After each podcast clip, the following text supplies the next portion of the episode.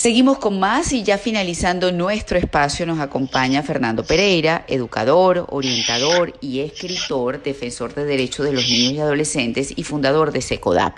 Con él vamos a hablar sobre el trastorno de oposición desafiante en los niños.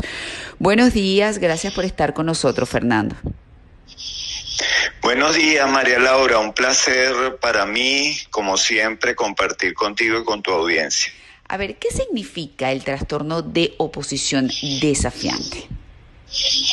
Bueno, estamos hablando efectivamente de, eh, los niños, eh, los adolescentes que tienen pues una conducta permanente de oponerse, de, de negar cualquier opción que le planteen eh, los padres, los maestros, o sea que son los niños que tienen un no permanente como respuesta. Eh, estamos hablando un, de un trastorno que así ha sido tipificado.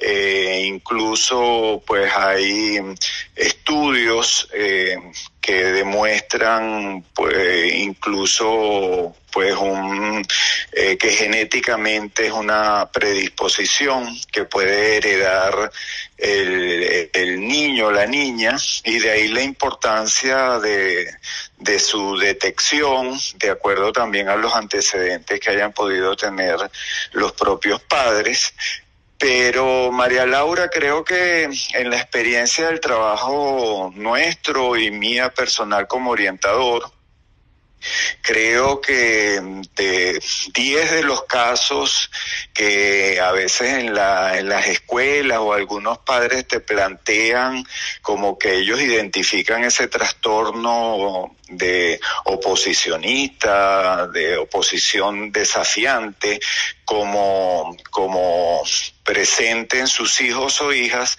de cada 10 casos, pues nosotros a veces 9 o 9,5 no corresponden, ¿no? Eh, eh, tenemos que estar conscientes de que como trastorno tiene que ser diagnosticado por un profesional de la salud mental, ¿verdad? Estamos hablando de psicólogos, psiquiatras, con las pruebas respectivas.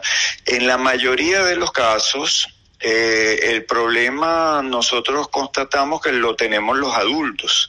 Los adultos y la forma de interacción que establecemos con nuestros hijos o estudiantes puede ser determinante para que, bueno, en casa estemos permanentemente en una lucha de poder, estemos permanentemente proponiéndole cosas al niño de una forma inadecuada y eh, de, eh, esa misma forma de crianza y de interacción está generando esa respuesta desafiante o ese no del niño que se va convirtiendo en algo crónico.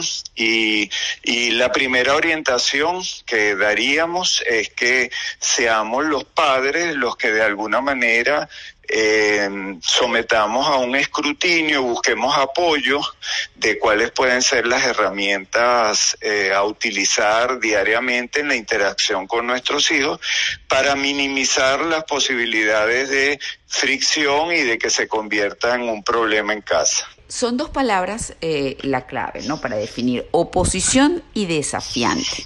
Y, me gustaría, en función de esas dos palabras, eh, dar pues una explicación para que el papá pueda entender que no se trata de algo normal, de una mala dinámica familiar y de relación con su hijo, y realmente se trata de un trastorno de oposición desafiante, Fernando.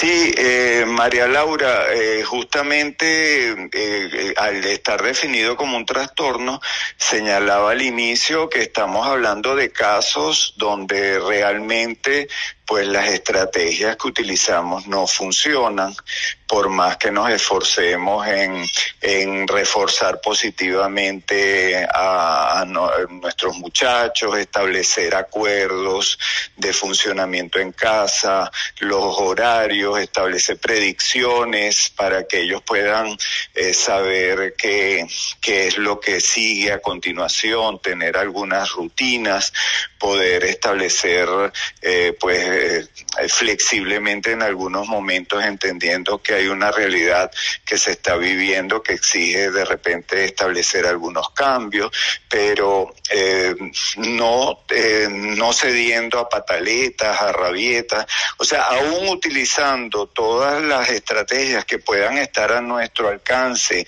y que los propios especialistas nos puedan recomendar, pues eh, no funciona, no funciona porque simplemente el niño o la niña eh, tiene una condición que le impide pues poder eh, seguir cualquier eh, instrucción, acuerdo y como lo dice la definición de, de este trastorno, pues se opone porque sí a cualquier propuesta que se le haga, ¿no? Y son esos casos, por eso decimos que deben ser debidamente diagnosticados. No podemos nosotros o un maestro o una persona que está en tareas dirigidas simplemente por haber compartido unas horas con el niño o haber presenciado un hecho en un momento determinado ya diagnosticar o calificar al niño como tal, sino que deben ser profesionales de la salud mental